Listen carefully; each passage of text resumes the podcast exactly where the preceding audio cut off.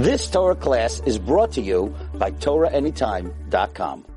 Everybody, finally we get to do a live class. It's been long overdue. So thank you all for coming. Thank me for coming also. Um, uh, no, I happen to be here anyway, so you're not that special really. But the truth is, no. The reason is why I came was so that I could do the class. I happened to work it out this way. So, Baruch I'm happy that I was able to come and we're able to do a live class. Tonight, we're learning Lefwa Shema and B'yut Eitana to Elagitel Bat Tzila and also Le Ilui Nishma to Avraham ben Chaim Yehuda and Yecheskel ben Avraham. So, tonight, was one of those topics that I was going through the top. I had my material of what I wanted to say. I had that, that, you know, my ideas of what I wanted to speak about. But the titles and the, the way that I was going to present it kept on switching from different topic for different topic. Originally, the topic was hishtadlut with money. That was my original topic for it. And the more that I realized that, the more I realized that there's a little bit of a different angle that is beneficial to look at this. And that is, there's a very, very common saying uh, that a lot of people like to throw around. And the common saying is, don't work hard, work smart. So that is a very, very nice saying. But the question is, what does that mean? You know, like, so, you know, what, what do you, how do you define smart working? So what, you delegate so you don't have to work so much? Or maybe you're, you have, uh, maybe, uh, very, very effective procedures? Or maybe you know how to invest smart? Maybe you got into the right business. What is don't work hard but work smart? Like, what, how do you define that? Like, what is it? So you work less or you work more? You focus on different areas? And while I completely agree with this idea, with the, it's better to work smart and not work hard. Not saying that you shouldn't work hard, but you should definitely work hard and work smart. But the idea behind it is very, I, am very, very big proponent that I go and I push that you should you know, have the most effective, efficient, productive, with the least expensive, while increasing in quality of your work across the board. Like I am definitely pushing for that, and you should know that in many cases, many companies and many corporations and many organizations have the ability to do this. It's not that difficult to go and to make things more effective, more efficient, and more productive and also not to reduce on, on quality. So why don't people do this? Why don't people jump at this? So I was thinking about it, and I think it boils down to two reasons, two at least of the top reasons that I could think of. And that is number one, is that people get stuck in their ways. And when you get stuck in the ways, you know, you don't want to branch out, you don't like to be uncomfortable new positions. You rather do what you know that you're doing, even though that it's not the most effective, most productive, most efficient, and it's, uh, you know, doesn't produce the most quality type of work. And this is why you have people that are in certain jobs that they're not happy with and they're stay there. Why now? Why not go find another job? Why is this job giving you any more than anything else? Because you know what? I got used to it. I'm scared of change. I don't want to. So people don't want to change. And that's why they don't move to work less, but more smarter. The other reason is that I think it costs money to, let me rephrase that if you want to go and work smarter, it's usually more pricier in the beginning. what, what that means is that you have somebody that goes and has a company. And it's not effective, you know, whatever it is, he's not, he's not producing as much as he would like to or she would like to. And in order to go and change up the company, they would have to hire consultants, and then they have to hire new people, fire other people, and they're just they're not interested in it. It's just going to cost them too much money, and they just look at the short picture, and they don't look at the big picture. So if they're not looking at the big picture, then of course they're not going to be they're not going to go in the branch out to be more more effective. They're not going to be the, if you realize the companies that are really successful, they're constantly pushing money, more money into the company. They're making more money, and they go and they hire somebody.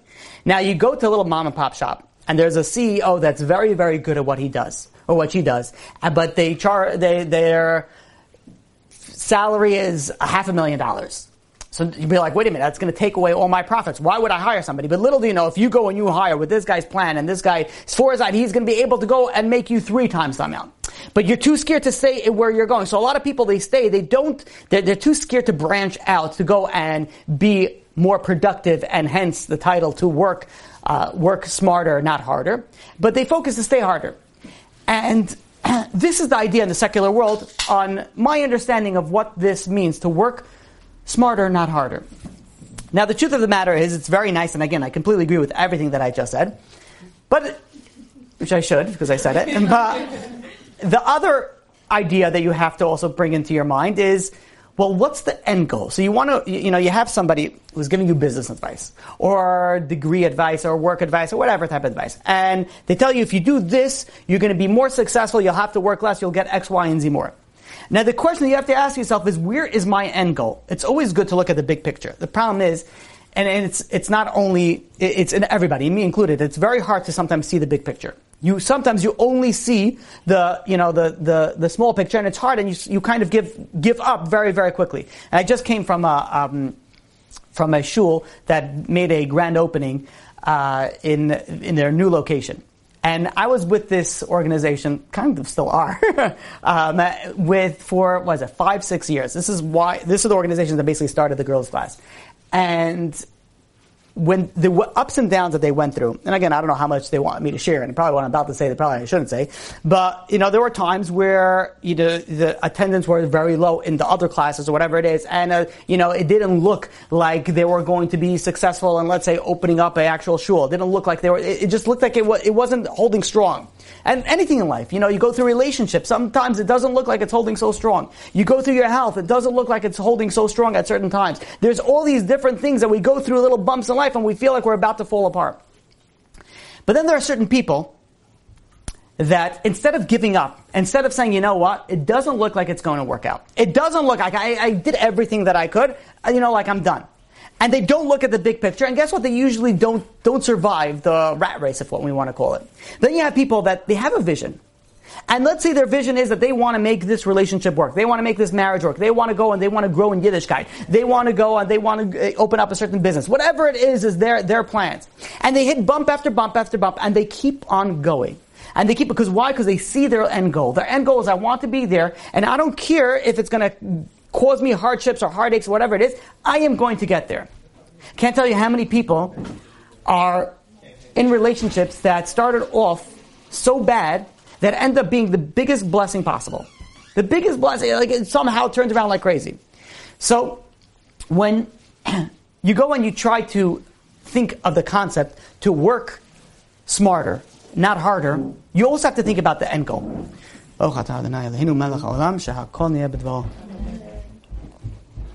This was for me, right? All right, okay. oh, I just drank something. Okay. So, there was once, a famous story, I probably said this before, but it's worth it to repeat. There was once a businessman that was on vacation. And, you know, there are certain things that people like doing on vacation. Some people like going golfing. Uh, this particular businessman liked going fishing.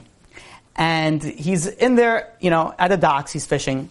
And he sees over there, you know, a whole row of fishermen. If you ever walked on the boardwalk anywhere, you see all the people go and sit over there, and they're, it's very interesting. They're either about 175 years old or 16. There's like very little in between that area. They all have a pail of dead meat or something, and they catch fish like this size, and they're very happy. Coney Island fish, I don't know what, but whatever it is, to each their own. Some people enjoy it. It's not for the fact that they're eating something, it's just the fact I don't know, maybe it's power. I don't know what, I, I can't for the life of me understand. And maybe because I haven't gone fishing before, but I, I can't begin to see the enjoyment of it. You literally sit and you wait for fish to come to you. And then you do this. But, oh, you caught a good one, Billy. what do you think? I had 17 beers already. you know, this equals something. So whatever, but uh, I guess the thrill of death. I don't know, whatever it is. So, to each their own. There's this particular businessman. Again, maybe I haven't gone fishing, and one day I'll go fishing and be like, wow, this is the most amazing, blah, blah, blah, whatever. So, anyways, there was once this businessman that he was fishing, and uh, he saw a whole row of fishermen. And he saw one particular fisherman that was very, very skillful. I don't know what that means, because again, you, you, you just throw, but he was skillful. Maybe he knew how to, what, he did stuff that was skillful looking. And the businessman knew what he's talking about because he likes fishing. So you know, just trust me. And he goes over to, um, to to this fisherman, and he sees that this fisherman is leaving his you know his station early, stayed for a few hours, caught a few fish, not Coney Island fish, you know, like Caribbean style fish. You know, got some like good tuna and whatnot, um, or salmon. I don't know, depending on what I'm not fishing guy, whatever it is. And uh, he goes and he leaves.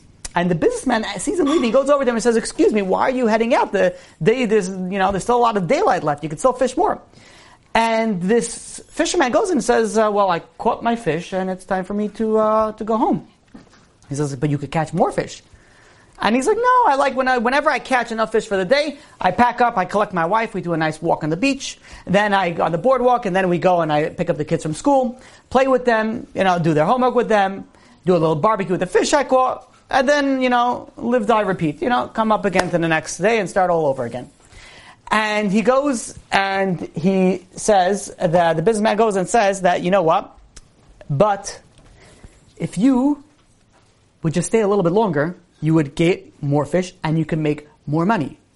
And the fisherman goes over to him and says, Yeah, but what was that going to help me with? He's like, No, what do you mean? He says, If you make more money, you could actually buy a boat.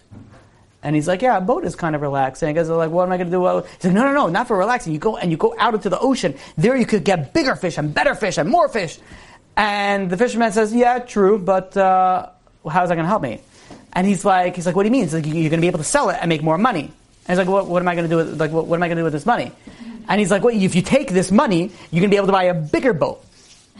I'm like, yeah, boats are cool. I like, you know, I'm in the ocean, you know, like, but what am I going to do? Like, what, what, you know, I don't understand where you're going with this. He's like, no, you don't understand. I'm going with money. Like, you're going to get money and you're going to get more money, money, money. That's what you're going to get. And he's like, what am I going to do with all this money? What am I going to do with it?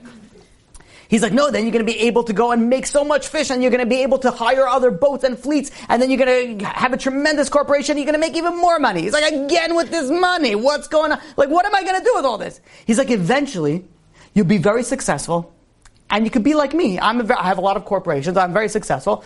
And he's like, what, so what's so special about you? And this uh, businessman goes and says, listen, he says, look at me.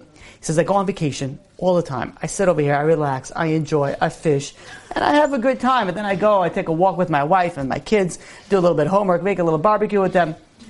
And as he's talking, all of a sudden the businessman is hearing what he's saying. And the fisherman is like, yeah, so I'm doing that right now. He's like, why would I chase my tail around in a big circle just to come back? So you think that you're Abu Chacham and you know exactly what's going on. So you went and you created a large corporation and you went this and you worked hard and you slaved and you lost stress and this and here's and that ah, with heart attacks and who knows how much stress, only to come back to where I am today. And I'm kind of relaxed and tanned.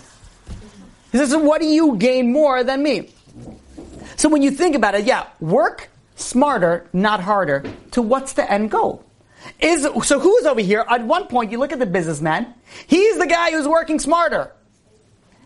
He's also working harder, but he's also working smarter. And then you have the fisherman over here who's not working smart. But his end goal is this is where I want to be. I want to spend time with my wife. I want to be able to take walks on her on the beach because that's what she wrote on her dating resume. So I have to keep that. And I want to do homework with my kids, you know, because for some, whatever reasons, School doesn't teach them things, and I have to learn algebra every single year.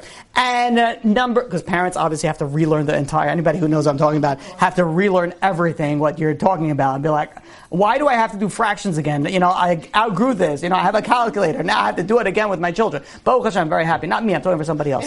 So, I had a friend who said that. So, um, and then you then he then he goes and he says, you know, and then I'll make barbecues with my kids, and then we're like, you're ending up at the the same location. So who is the one that's smart over here? Everyone's telling you, big business people are going to tell you work smarter. And yes, I agree with that. I think you should work smarter. But you also have to picture of what's your end goal. The problem with this saying, the problem that I have with this saying is that when somebody goes over to you and says, you know, you have to work smarter, not harder, really what they're saying is, I am the one who made the success. I am the one who got where I am today because I know how to work smart. So you take all your success, all the power that you have, and this is something we spoke about in previous classes, and you put it only on yourself. And this is the reason of my success. We forget about the main reason of our success, and that is Hakadosh Baruch Hu. That's the reason of our success. So when we take these two, this, this idea that everything is min right? Let's branch off on that, that topic for a little bit. Everything is from God, but at the same point in time, we have to do our ishtadlut.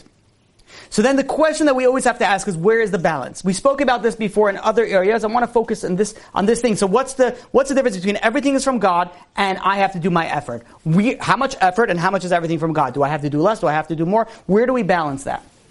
The Gemara in Beitza uh, go in page 16a goes and says, Kol mizunosav shel adam ktuvim lo mirosh ve'ad yom kippurim the person, how much a person is going to make that year is already decreed from Rosh Hashanah until Yom Kippur. Chutz except Noatzat Shabbatot Noatzat Yom Tov, except for what you spend on Shabbos and what you spend on Yom Tov. V'atzas banav Torah, and for what you give for your children to go and learn Torah. And then the Gemara goes on and says, She'im pachas, that if he went less, they go and they reduce the amount of money that he was supposed to make. The im hosif, and if he went and he added to the amount of money that he was using on Shabbat, on, on Yom Tov, or on for his kids' tuition, then mosifim lo. Then they go and they add on to him. Meaning that you were supposed to make a certain amount of money. The Gemara in Rosh says, and Gemara sorry, Beitzah goes and says that you're supposed to make a certain amount of money, and that's agreed on Rosh. If you use more for certain areas, you will make more to over to you know to compensate for that. If you will use less, meaning that it was a certain calculation that you were supposed to use. If you use less on that, then they will make you less, meaning that you can't steal away from what you already decreed. Whatever was decreed, that's what you got. So all this that we have to speak about, we have to think about one thing. So wait a minute. So if I work smarter, not harder, then is it going to make a difference for my bottom line, or is it maybe going to make a difference for how much effort I have to put in? So bear in mind this this thought process. The Chachamim go and tell us that there is no connection between the amount of ishtalut that you do to the amount of money that you bring home. Now let's repeat that one more time. The amount of effort that you put out there does not equal the amount of money that you bring home. And if you want to understand this, ask anybody in sales. You have people that are in sales and they try to go and they're working all day and they're working so many hours, but they're not making any money and then they happen to make one accidental saying, and that that you know gives them money for the entire year. The Mishnah Berurah goes and quotes the Tashbetz that says that you should say Parshat Haman every single day, and uh, this is also a segula, which B'ezrat Hashem I want to I want to speak about uh, one of the topics coming up. I want to speak about segulot to make money. Uh, obviously, one of them is to work, but the uh, other ones, one of them is to say Parshat Haman, and that is that you, the, the idea behind Parshat Haman is something very interesting. So when you go and you read Parshat Haman, Parshat Haman is, is the Parsha that speaks about that the, it's, it's not a whole Parsha, but it's a section of the, what the Torah that speaks about when the man fell from, from heaven. Now when the man fell from heaven, from Shemayim, there was people that, that picked less, and then there were people that picked a lot. What did they end up with when they came home? The people that picked very few ended up with everything that they needed, expanded. The people that took a truckload, they, they hired Hertz and they went and they took truckloads of truckloads of man to their house. By the time they got to the house, they only had the portions that they were supposed to get. Meaning those that added and those that subtracted, they ended up with the same amount at the end of the day. We see over here that it doesn't matter on how much effort that you put in, you will make up whatever you're supposed to make that year, you'll make. Now, I also have to make another, I don't know, star, another disclaimer many times and keep this also. There's a lot of things that throughout this class you have to keep like a few things in your mind. Not that it's a hard class, it's a very, very, I think, straightforward class, but you have to keep a few things in mind, not that you don't fall off. That doesn't mean that you should be lazy and be like, well, you know, what's the point of working? Video game time. You know, like, or whatever, let me go shopping, or, or you know, and, and, and not do the work. That's not the way that I'm going. That doesn't mean that you're going to sit back and relax and do that because money is supposed to come. No, there's, there's obviously shtadut that you have to do, it, and then there's things that you're supposed to do with the time that you have left remaining. Somebody once came to Rav Shalom Shvadron and asked him, he was a, I believe he was a tailor. I can't find that. I'm pretty sure he was a tailor. He goes and he was a successful tailor, and he goes and he says he wants to take on a partner. And uh, Rav Shvadron goes and says, uh, "How much are you making, you know, per month now by yourself without a partner?" So he says he's making uh, 300 lirot. Back then that was the currency. So he said 300 lirot. He says 300 lirot. And how much do you think you'll make if you have a partner? So he says, I'll make probably about 600 lirot. So, you know, makes sense that I should get the, you know, pick a partner. So Rav Shlomo goes and says, let me share with you a story from the Chafetz Chaim. The Chafetz Chaim one time had two brothers that came over to him. These brothers, they were uh, lumber dealers, and they would go and they would they would uh, lease out certain areas of forest. They would chop all the wood, and then they would go and use that wood to sell it, and then they would go and, and you know try to buy other pieces of land and do the same thing. So they got this very, very large, lucrative, uh, you know, piece of land, and they started, they contracted with, and they started doing the work.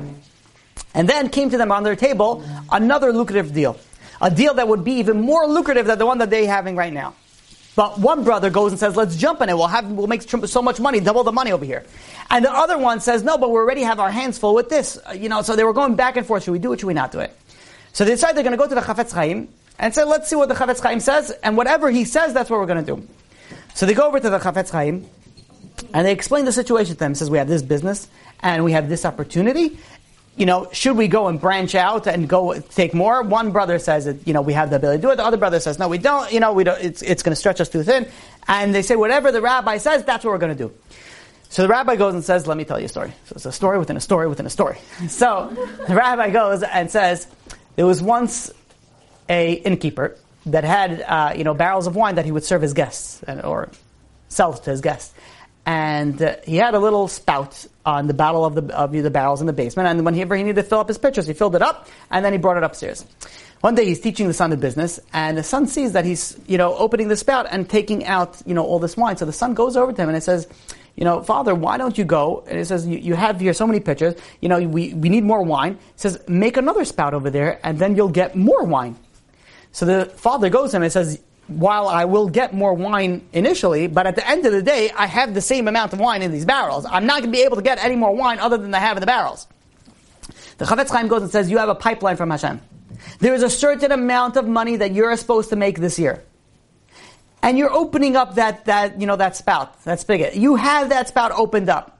Says now you want to go and you want to get somewhere else. You're not going to end up with more, says the Chafetz Chaim, than you were originally decreed to go and make on, on Rosh Hashanah. So the brothers said, fine, not a problem. We, we hear what the Rav is saying. They accepted it and they went out. Later they found out that there was another, their friend, competitor, whatever you want to call it, went and purchased that other property. And there were some issues with it and he ended up going bankrupt from that, uh, you know, from, the, from that job. So we see over here that not always working smarter is going to be beneficial. Obviously, again, I'm a very big proponent that you should work smarter. You can hear me say that a lot, right? I'm a big proponent, but it doesn't always come to the to the realization that you think it is. Also, what also so important is that you have people, and this is why. You know, business people give advice very differently from, let's say, what rabbis give advice. Business people give advice and be like, this is what I think, here you go. When somebody comes to a rabbi for advice, it's not only about what I think or what the person thinks, and be like, okay, wait a minute, but how is that going to affect what I'm going to say?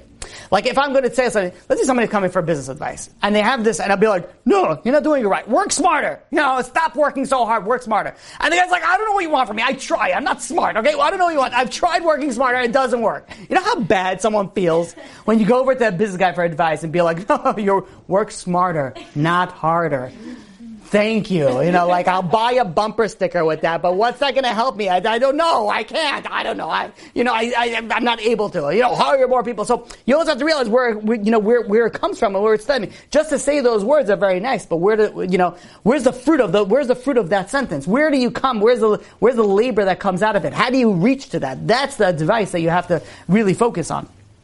The, Gemara in Rosh Hashanah goes, and says Gemara Rosh Hashanah, page 17b goes and says that if the Jewish people were called, let's say, wicked on Rosh Hashanah, meaning that they weren't on a high level, and the, the decree was that they wouldn't make a lot. Over there, it's the Gemara speaking about rain. It's not going to rain a lot. Uh, meaning, so that obviously equates in the olden days, especially also people in the farmland, to parnasa. Not a, more rain, more parnasa. Less rain, less parnasa. So I said it, w- it wasn't supposed to rain. There was decreed that it wasn't supposed to rain. But what happens, says the Gemara, if the Jewish people go and they do tshuva and they go and they repent and they become on a higher level? So you know what God is going to do? God is, says the Gemara, God is going to take that same amount of rain. He's not going to make more rain. He's going to take the same amount of rain and make it rain at the right time in the right place. Meaning that he would take the same amount that was originally decreed for bad, that it wasn't such a successful year, but he can turn it to being a very successful year by utilizing and putting it in the right places. And it goes on the flip side also. You have somebody that was on a very high level. On Rosh Hashanah, the Jews were very high level, and it was decreed that they should have a tremendous amount of rain that year. But then they turned out to be more wicked, or more, or you know, less righteous than they need to be. So then what Hakadosh Baruch Hu is going to do is going to take that rain. The rain is supposed to come; it's going to come, but he's going to put it in bad times or in bad locations where it's not going to be as beneficial to the um, to the people. Meaning here, there's a very very huge lesson that you can learn from this. That whatever is decreed on Rosh Hashanah, that's what you're going to get. So, but if you're more righteous, Hashem can make that money go further. If you're wicked, that money can go a lot shorter. Now let me explain that. So, a few years back, there was a company called Dan's Deals that uh, started up. I, I, think uh, you know after bar mitzvah, I think right, you know, I think it's Jewish passage right. They just you know get into Dan's. It looks like it's like every Jew knows about this. Like I don't know, and if you don't, may Hakadosh Baruch bless you. you should never need it. That's a very high level. But um, the the and I'll explain it like this. Uh, Bring it as I, I know somebody personally that they weren't making a lot of money, and one year they come and they say they went. I don't remember where it was. They traveled around the world. Uh, well, not around the world. They went to three big vacations uh, around the world. It was three big vacations, but it was like Europe. I don't know. It was like a few like big, very, very expensive, you know, vacations that ordinarily would cost, you know, tens of thousands of dollars. And they weren't making a lot of money. And they explained to me the way they did it is that there was a price mistake in this, you know, flight. And back then, I, I don't know if they still do that nowadays, but back then you were able to get a price mistake. You were able to fly to Israel and they pay you $300, whatever it is, and you stop off in every single European country and whatever, you know, like they have the whole thing. You have to fly through Indonesia, uh, you know what, they had their ways to go and get like flights for like crazy, crazy cheap. So he said he, bu- he bought that flight for like $300 and they went to him and his wife to some some place in, in Europe, some like very like uh, like Italy, Greece, or one of those type of places. And then the flight was delayed over there, so the the the airline offered him free vouchers for another flight. And then he used those free vouchers for another flight. And then something else happened on the third location where he was able to get another flight. So he paid like $300. He went around the world and then he, uh, he went to like three big cities. And then he had like, he got, figured out some point system where he got over here. He didn't, he ended up paying like $1,000 and he went to something that would have cost maybe $75,000 vacation. So you see over here, you have somebody that goes and it was decreed for them that they were supposed to make only, you know, X amount of money. And ordinarily, you know, that he would, that's what he was going to make. But whatever reason, Hashem said, let me take that money and let me show you how I can stretch that. That thousand dollars can now be worth seventy-five thousand dollars. And it doesn't only work with vacations. You have people that they go and they want to buy a house or they want to buy a car. And then they meet somebody and they find something and then there's a bank foreclosure and there's a blah, blah, blah, all different ways. And then they come out with a house, something that they would never ordinarily be able to afford. And HaKadosh Baruch Hu made it, made it work. So meanwhile, or on the flip side, you have somebody that works 16 jobs a day, right? With their 25 kids, they're able to somehow do the 16 jobs a day simultaneously, and they're making so much money, and they put all the money, and then finally they go, why? Because they want to buy a house. And they finally buy the house, but they end up paying like two hundred thousand dollars over what was was really worth, and they didn't they didn't realize. And all that work that they just did just went into that, where they could have gotten that same house for two hundred thousand dollars less, and they would have saved all the heartache for the other sixteen jobs that they had in the past two years. So meaning that you have we have plans, we have ideas that we're going to make X amount of money, but at the end of the day, Hakadosh Baruch says the Gemara says that there's a certain amount of money you're going to make, and that is what you're going to make. Your hishtadlut is not going to make a difference. Obviously, you have to do hishtadlut. You need to do your effort. But more effort, and we have to first discuss what that means, it does not necessarily or always mean that you will make more money. The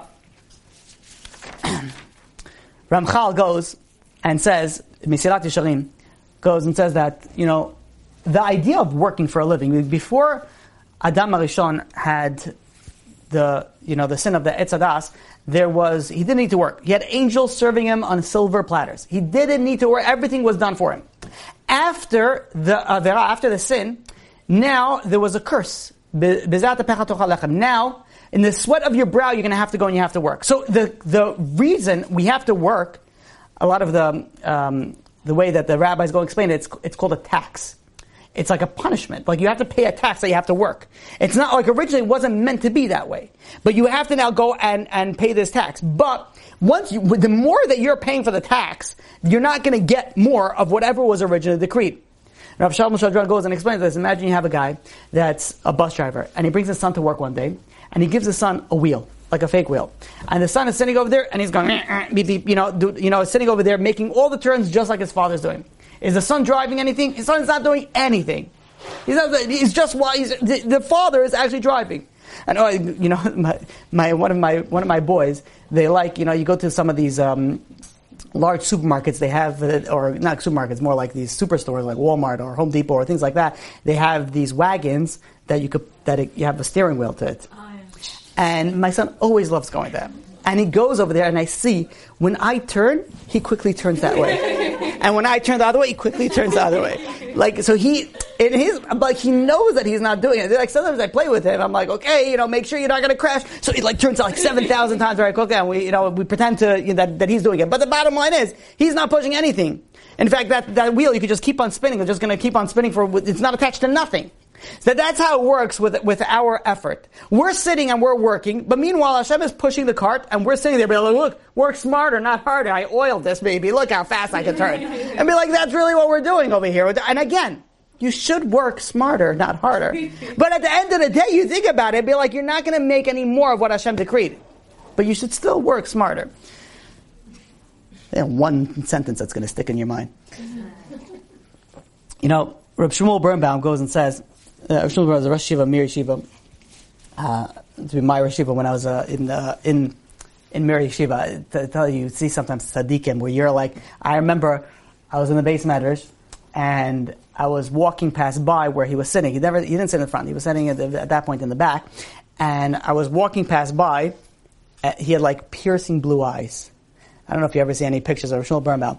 And like sometimes you sit over there and you, you know like he just like you know he's sitting and learning, and he looked up. I was I was in beis medrash. I was in twelfth grade, and he sits over there. He looks up, and I feel like he just like just like looked like right through me for a second.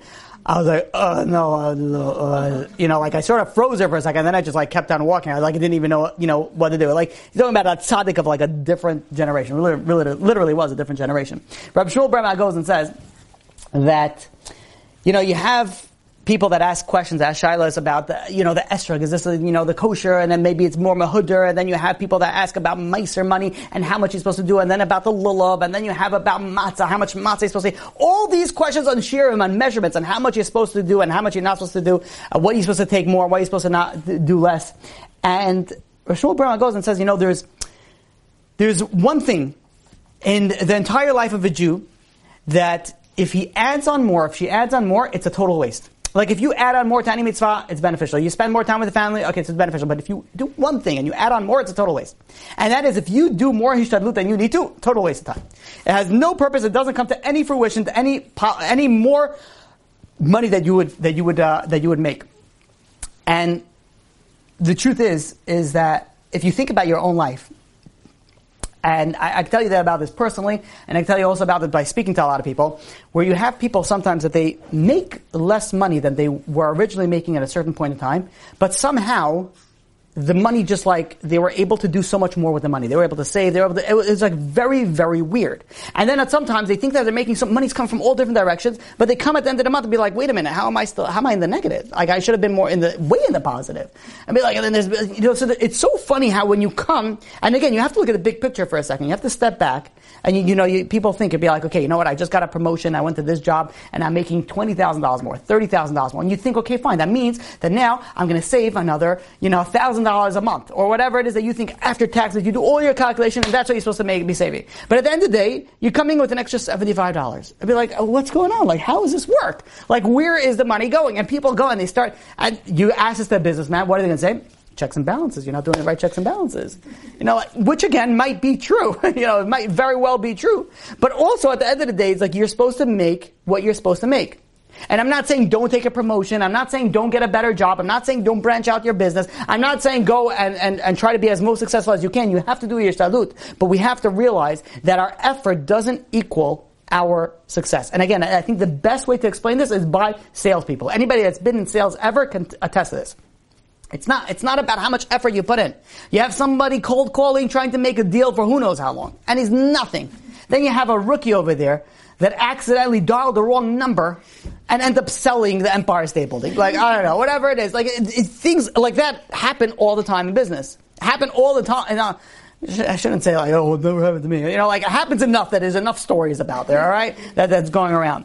So, the idea of working smarter, not harder, doesn't necessarily mean that you're going to come up on top. It doesn't. You should do it, but it doesn't necessarily mean that. The Michtav Eliyahu, Rav Eliyahu Dessler goes and says that the way that we're supposed to go is we're try, we're, we have to strive to be on the highest spiritual level as possible. Adam HaRishon, when he did this, said he lowered his spiritual level. And that's why he has a curse of We have to go and we have to try to raise our spiritual level to a higher level. And once we raise that, we'll have to be, we have the, we have the, to be careful how I say it, the ability to do less and gain more by raising the, the, the spiritual aspect of it. And the way it works with bitachon and emunah, that the more emunah that you have, the less that you have to do.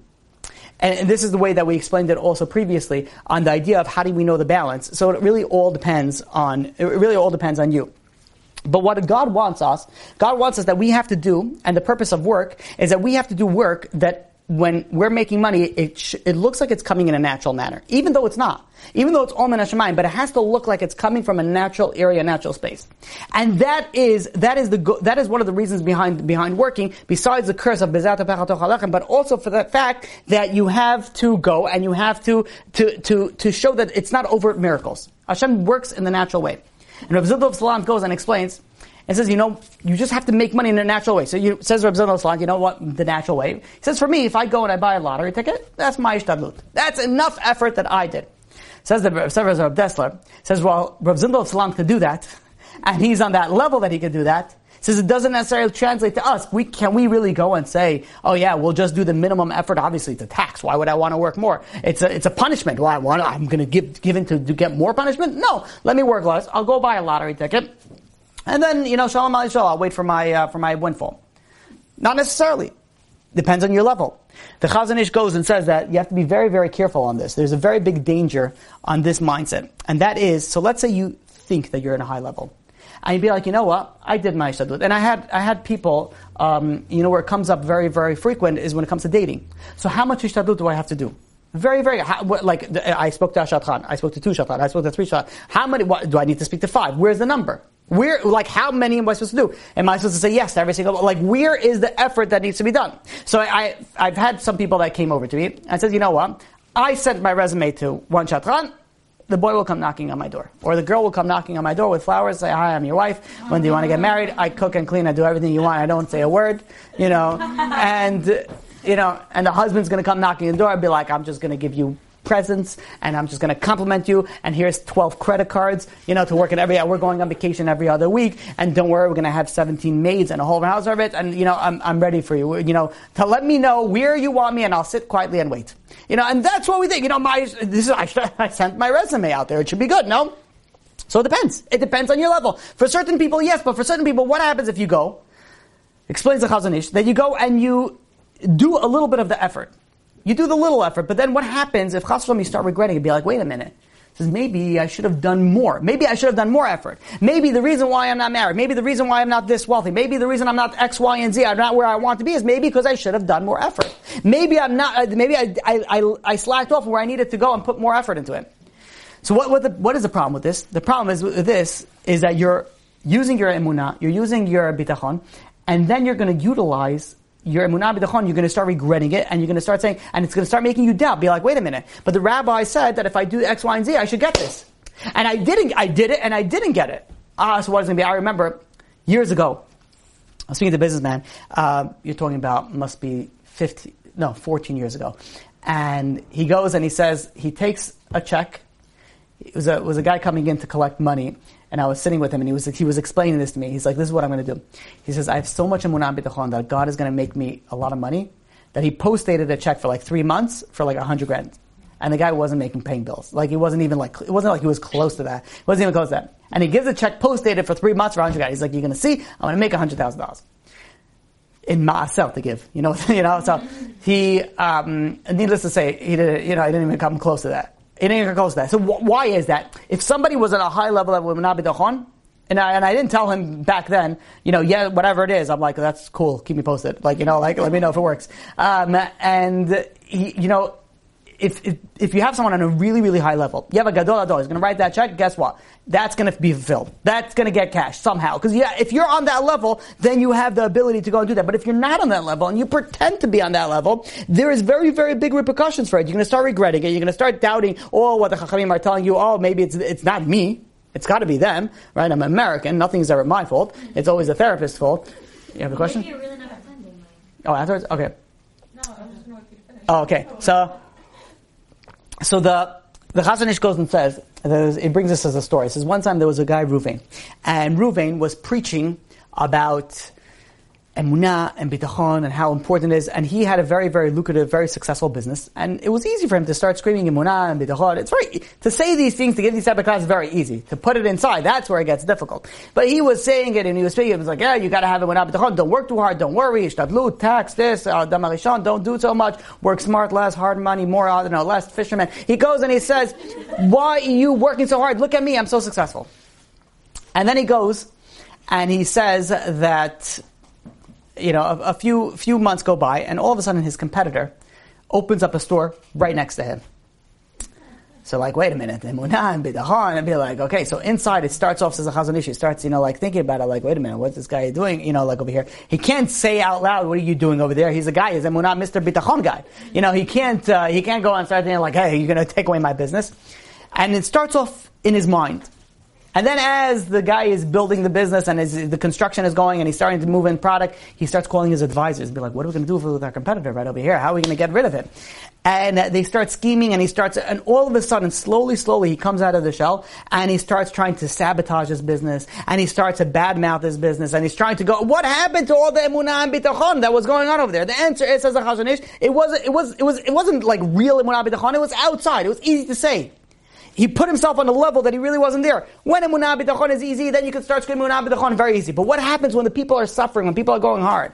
And there are people going through difficult times. How do you, you can tell them emunah b'tachon? It's very difficult to hear something like that. It's easy to say, but it's difficult to go and put into the, in, inside. So says the Chazon Ish, this is the, this is the, the careful balance that we have to have. We have to know where we're holding. It says on the flip side, you had there was a Slonim Chassid by the name of Reb Aaron David Kapilowitz, and he had a store in Petach Tikva, like you're talking about 60, 70 years ago. And uh, he went and he had he wasn't doing well, and he wasn't as successful like like he was barely making a buy. And then he had a, a, competitor that opened up right next to him. I don't know, a few doors down, right next to him. Same, I think he had a supermarket, opened up another supermarket, and the he goes over to the competitor and he welcomes him. He says, Shalom, welcome to the community, welcome to the area. He says, if you ever need anything, please let me know. And the guy's like, wait, it's like, what? You're like, you know, like, what are you trying to do over here? And they're like, you know, you know, you're new to the area, like, and he genuinely wanted to go and he wanted to help him.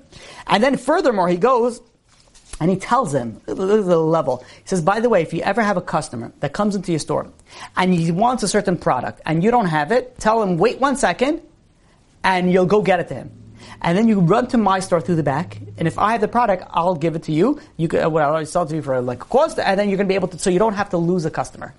That is the level. Forget about the fact that he didn't go and he didn't try to go and, and sabotage him. He went and he tried to help him. And guess what? Do you think he lost any extra money? Absolutely not you know, it would be nice. I don't know. The story doesn't end this way. The story should end, and then he opened up Amazon. You know, like whatever. Else. You know, like or uh, you know, and SpaceX. And now this is who he is. You know, it would be not. I don't know. I, it might not be. It would be nice like that, but it might not be that he became a multi-billionaire. But he didn't lose out because whatever was the creed on Rosh Hashanah, that's what he was going to make. And it was what would be the smarter way to to do the thing. It would be like, okay, let me not give him my whole business. Let me not share with him everything, my all my my secret of success. Let me keep everything to myself. So Rab goes and some, you know, I'm almost done, so I guess we'll open up for the questions afterwards. Is that fine? Okay. So Rab goes and sums this up. He says we have to be very, very careful that if one does excessive effort, this can deny Hashem's influence in your life. Why are you working so hard? But the flip side, if you do little effort, you might regret your previous decisions and you might fall back, you know, you might fall low. So Reb says we have to be very careful on where our, our hishtadlut to the level that we are on. And if you are not sure where you're on, obviously figure that out. You know, look into yourself and try to figure out where you're holding. There, so there's, uh, there, I was thinking about speaking about it. I decided not to because there's so many different parameters. One of the ways that, that a lot of like that I've heard people speak about it, the way that they spoke about it, is the way you give charities. You can tell your level of emunah, of bidachon, of where you're holding. But again, like there's so there's uh, the parameters and where you're holding it is very, very difficult to say because you're different in all areas. You could have a lot of emunah b'tachon in health, let's say, and you'll never go to a doctor, which is wrong, but whatever, it's a separate thing. But in parnasa, you'll steal, not you, God forbid, somebody else will go and, you know, sketch and do all the different things. And then in shidduchim, you'll do in between. So like, where's your level? you know, like, on one thing. So the truth of the matter is, your level probably is the lower one.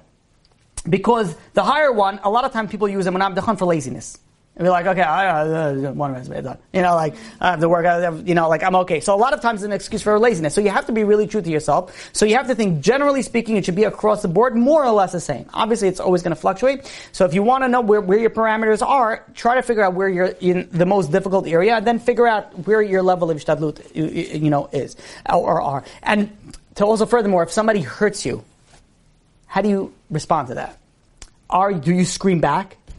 Like you know like and you burst out that someone steals or you'll be like wait a minute this is from god. So you can also see from not only from also the positive aspects of what you're doing but also from the negative aspects and how you relate to your emunah b'tachon the also what is what's also important to keep into mind is that you're supposed to do the normal level of ishtadlut if you're like a very confused soul and you don't know where's what and what's where and you know where your level is, do what the normal level is.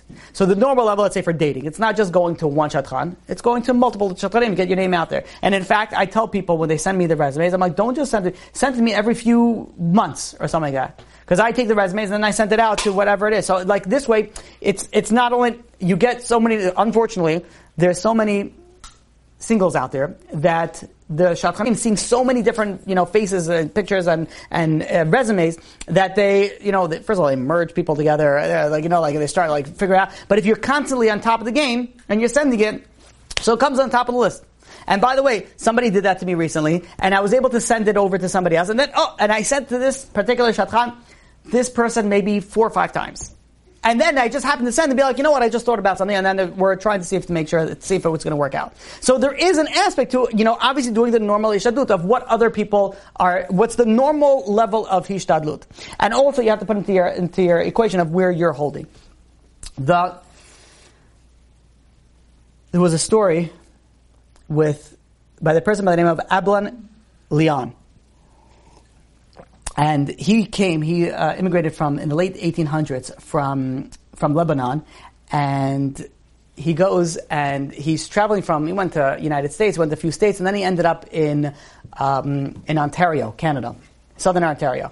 And he went over there and he decided that he's going to start making money. How he's going to make money? He's going to go door to door and he's going to try to sell some whatever he had. He had some pieces of clothing that he would sell, not his own. He bought clothing and he would sell pants, socks, shirts, door to door and he ended up being a little bit successful. And then he ended up saving enough money to buy a small real estate, uh, you know, piece of real estate where he had the store on the bottom and his apartment on top. Very small apartment. He had 11 children and he sat with his, uh, you know, in that small apartment upstairs with his level, you know, 11 children. And he was selling, you know, whatever he got his hands on, houseware stuff, pots, pans, you know, different types of things, uh, you know, socks, you know, like whatever he got his hands on.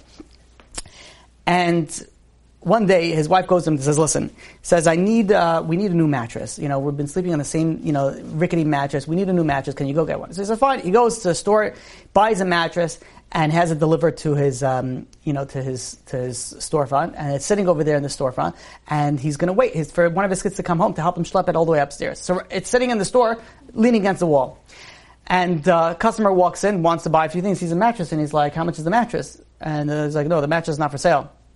And the other guy's looking at the mattress. And he's like, "Are you sure? I'll, I'll buy the." Mattress. He's like, "No, it's not. It's my mattress. you know, it's not for sale." so he's like, "Okay, fine." A few minutes go by. Another guy walks into the door. I'd be like, "How much for the mattress?" And be like, "No, the mattress is not for sale." And he looks at it and he's like, "I'm making up a number because I don't know." He says, "I'll give you 200 Canadian dollars, which is what is it, two dollars and fifty cents? I don't know. No, I'm just kidding. I'm kidding, kidding. I love Canadians." Um, he goes and he says, "I'll give you 200 dollars for it." He says two hundred dollars. I paid hundred dollars for it. Again, this is a long time ago, so it was like a dollar fifty, whatever it is. Um, it was. He says you're gonna give me. He, it was like double the amount of money. He's like, okay, fine, sold. You know, like I, you know, I'll just go out and buy another one tomorrow. So that evening, he locks up the store. He goes up to, to, to his house. The wife's like, "Where's the mattress?" And he's like, "I sold it." He's like, why do you? He's like, we need a mattress. Why you sell it? He's like, and he tells her what happened. He's like, I was in the store. One guy came in and wanted it. I said no. Another guy came in, offered me double the money. What am I supposed to do? I'll go get another one tomorrow. And the wife's like, you know, maybe you should start selling mattresses. You know, like I was saying. And he's like, yeah, it's not a bad idea. And he went and he started selling mattresses and he ended up, you know, being successful. And he ended up going and he ended up branching off from that into that. To, as of today, Leon's Furniture has over 50 stores and they made, I was, uh, you know, uh, on the way over, I think it was 2019, they made 1.6 billion Canadian dollars net profit in 2019 or something like that. Which start and how did he branch out? Again, I'm sure he was working smarter, not harder, and I'm sure he was doing everything the right way. But how did he get into the furniture business? Because literally somebody came knocking on his door and says, I want to buy. And he said, no. And God says, okay, I'll send somebody else that. And they're like knocking on his door. He's like, I want to buy. He's like, okay, fine. Like, like the ideas literally just came to him. It wasn't like, oh, I had a good idea and I branched out. No. God went send someone knocking on your door and says, I want to make you, know, like, here's some money, give me this thing, you know, for like double what you're paying for. This is the way that HaKadosh Baruch Hu works. When we see that, we realize that it's not our effort. It's not about how much smarts we have or how much effort we put in. It's all about what was the creed on Rosh Hashanah. The Reb Nachman of Breslov goes and says it was also a very famous story. Usually, Rav Nachman's stories are pretty famous. Um, uh, goes and says there's once two brothers who were very, very successful. They lived across the street from each other. One was a very, very big giver. Another one was a very, you know, miser. He would not give anything to anybody. And there was a poor guy traveling through town, and he's traveling through town, and he goes and he asks for, and where can I get a meal? And they point him and says there's a, you know, there's a certain house on that block. If you go over there, they give you, uh, they'll give you a meal, uh, without, you know, like hot meal with like a whole, you know, the whole shebang. And he says, fine. He goes and he knocks on the door, but he accidentally he knocks on the brother's door, the miser, not the one that always gives. And he says, you know, is there a place where I could go and I could get a you know warm meal around here? I was told to come in this area. And he's like, yeah, you can get a warm meal, but uh, you have to earn it.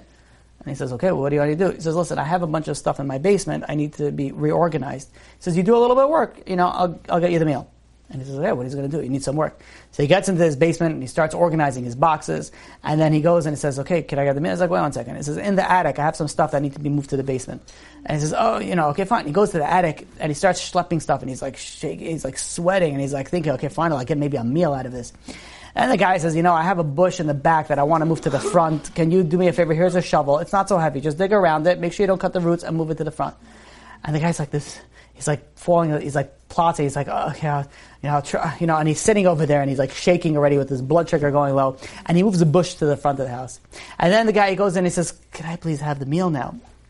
And the guy says, you know, I want to move my front of the house to the back of the house. I need to like do some things. And the guy says, please, I can't do it anymore. He says, he says, you know what? Okay, fine. You worked hard. You deserve it. He says, you go across the street, knock on the door, they'll give you a free meal. And he goes, okay, fine. He goes and he across the street, knocks on the door, and he says, hi, I, you know, I'm here to get the, the meal. And the guy says, yeah, of course. And he goes and he puts him down by the table, gives him, you know, he gives him a little bit of soup and then gives him a little chicken, a little bit of salad, uh, you know, a little bit of rice. And the guy finishes eating and he's like, you know, he's like, I just worked for like six hours. So he's like, where, you know, it's like, is this all I'm getting? And the guy in the owner of the house goes, what do you mean this is all you're getting? I just, I just gave you a meal. He says, I just worked six hours and this is all that you give me. I mean, I'm grateful for it, but, you know, six hours?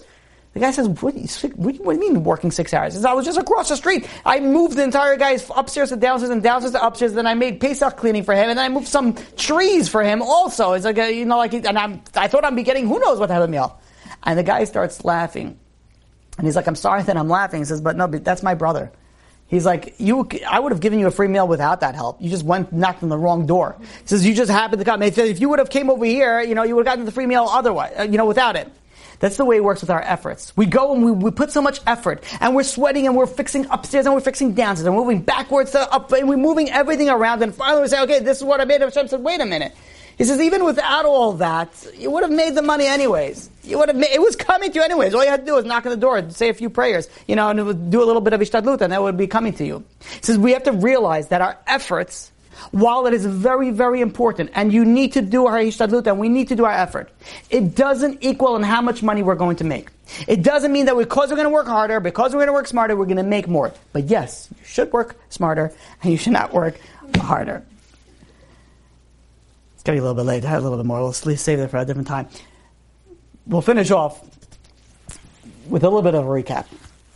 And uh, the, the, the really important aspect over here is the hishtadlut aspect. So how much, at the bottom, at the end of the day, how much hishtadlut do I need to do? How much effort do I need to do? So I know that I have to do some effort. I know that I have some, some requirements I need to do, but then how much? The answer is it all depends on where you're holding in your life. But when it comes to money, you're really supposed to do the least effort possible. Oh, without being lazy. Oh, that's like I had to like throw that in very quickly. The least effort possible. Be like, okay, fine. I just you have to do the least effort possible, meaning that if let's say, let's use a, a little bit of visuals. So let's say up to here is where your effort is, and Up to here is your other. This is your lowest part of your ishtadlut in other areas, and this is your highest part of ishtadlut. When it comes to money, you're supposed to do the lowest effort possible. Why? Because it's a tax. It's not something that you. It's not something that you're you're going to gain more by doing more. But at the same point in time, while we have to do the least possible, we also have to realize that we have to do our effort. We have to, and it doesn't mean that being lazy. And it doesn't mean, because at the end of the day, whatever effort we put in, we're going to be making what we need to make. But that also depends on what you do with the remaining of your time. So you're going and you're doing the least effort possible, uh, but then what? Are you taking care of your family? Are you helping? You're you doing chesed? Are you learning Torah? What, what is going on with the, le- now you did less effort, so now what? Now, what are you gaining from that? So now you're going to go and fish on the beach. Like, where, where are you going from here? So yes, you're supposed to do effort. You have to do ishtadut. No question asked. We are required to do ishtadut. It depends on your level. You're on Rav, Rav Zundel Salant, so then you're buying a lottery ticket and you're good. But if you're not, then you have to do an effort, enough effort that you're not going to regret it, and it's not going to come to a, a, point where you're like, wait, maybe I should have done more. Because if you should have done more, that means you weren't on that level that you thought that you were. And that's why you have to look across the board of where you're holding. And that's where you're supposed to do it. But of course, if you have the ability to go and work smarter and not harder, you should for sure do that. For sure. Because at the end of the day, this is really doing less effort by just using your brain a little bit and doing that. But if you're in a situation where you're like, I can't, like I've tried to work smart, I, this is all that I have. Don't worry. You know, Hashem knows how to send you the money. And if it's meant to be that someone's going to come knocking on your door and says, hey, by the way, could I buy your mattress? And the next thing that you know, it, you're sleepies, or whatever it is. we'll open up if there's any questions. Yeah. Um, first, is prayer considered hishtadlut? Prayer is, so that's a good question. So is prayer considered hishtadlut? Prayer definitely needs to be part of the hishtadlut aspect of it, for sure. For sure, it has to be part of it. Because, like, on a certain degree, if someone says, like, oh, how did you get that job? They're saying that, like, you prayed for it. Yeah, it's a good one. Is that, like, because a lot of times, like, I'll, I'll, you know, someone will tell me something and be like, I, like, like, how, why did you get it? Like, yeah, obviously Hashem is always the ultimate answer, but if I say I prayed for it, is that sort of giving myself credit? No, not at all. I think that's a great answer. And in fact, if somebody, what I think people should go and be like, so what do you do for a living? You should say, I pray.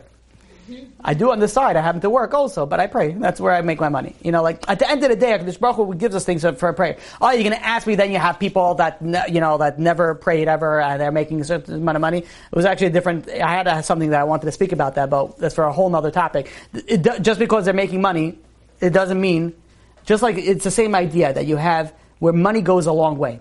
So you have somebody that's making a ton of money. It doesn't. What are they going to do with the money? I'll give you an example like this. Let's say somebody goes and they were decreed that they were supposed to make $50,000 that year. And they worked hard, and they worked smart, or not hard, whatever it was, and they made $150,000 that year. So that money now is in their bank. They have $150,000. Now they're going to go, and they're, what, what is Hashem going to do? You, could, you know, the rabbi's going to tell us, you could put extra money in your bank. That is possible. You could make extra money. But your net income at the end of the year is going to be what you need to, what it's supposed to have. So you can put $150,000, but then you're going to go and somebody's going to come to you and be like, you know what?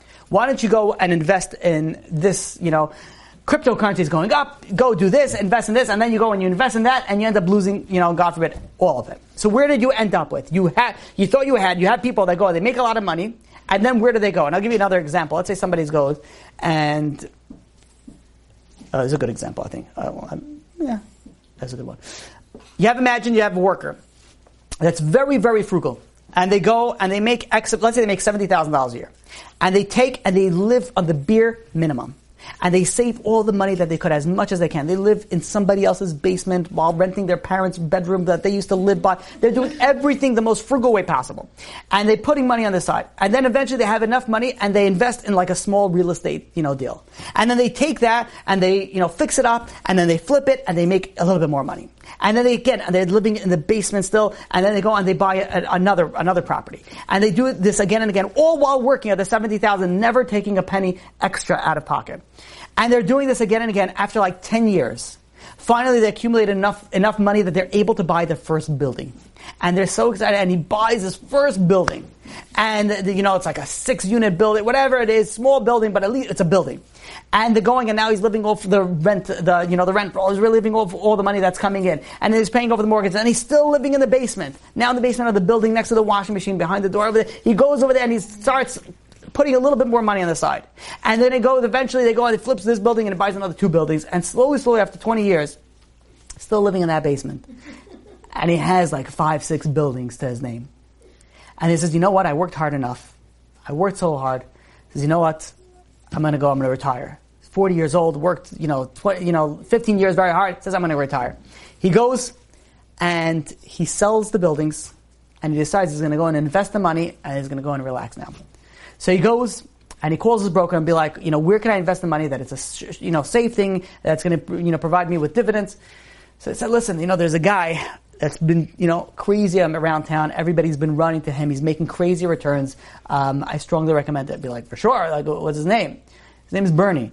He's, he's like, it's like, you know, why don't you go and, you know, invest, you know, in, in him? Be like, well, everyone's running. They must be doing the research, right? All right, let's sign me up. He goes and invests all his money that has been working for all these years to, to that. And then after all that, a year goes by and all of a sudden he hears the news that he lost everything. He lost everything. And now he's sitting over there. He's like, wait a minute, I'm still living in the basement. And he's now he's what? He's going and he's going back to work for that seventy thousand dollars a year. So you have people that they make so much money, but how much do they use? How much can they actually use? It doesn't. Whatever was decreed, you could put more money in the bank, but it doesn't mean that you're going to actually get to use it. And I can't tell you how many people I've seen that are crazy, crazy wealthy. And again, I, Hakadosh Baruch Hu should only give them. I, I want everybody to only have a tremendous amount, but they're so stingy with their money they can't use. Like they can't. It's like it's like impossible for them. So really, you have someone here that made $50 million one one year. And then you have somebody else that made $100,000 that year. The guy who made $50 million only used $70,000. The guy that made $100,000 used $100,000 that year. So who made more money at the end of the day? There's more money in the bank. Because they work smart, not hard, and they know what they're doing. They go and they build. But at the end of the day, if whatever is supposed to be decreed, that's what you're supposed to get. So you have people that, yeah, maybe they, they don't do what they're supposed to, and HaKadosh Baruch gives them, you know, a lot of bracha, a lot of wealth. And it could be for numerous different reasons. It could be for previous life, it could be for future, whatever it is, it could be for many, many different reasons. But just because somebody's making a lot of money doesn't uh, necessarily equal to actually being able to utilize that money. It doesn't necessarily mean that you could be able to enjoy that money. Just because it's in the bank, it doesn't mean that it's going to come into your pocket. I think that answered your question. That was like a long. My question was about prayer. Yeah. yeah. so, but so saying that I prayed for it is it sort of taking credit in a way? No, you should say that you pray for it. First of all, help other people start praying. Be like, wait a minute, maybe I should start praying for it. Right. I, I'm, I'm a big proponent of that. If you, th- yeah, you should say pray. So Yeah. also, um, I know that like a lot of us are trying to measure where we're holding in this Hashkat level. How do we get to a higher level?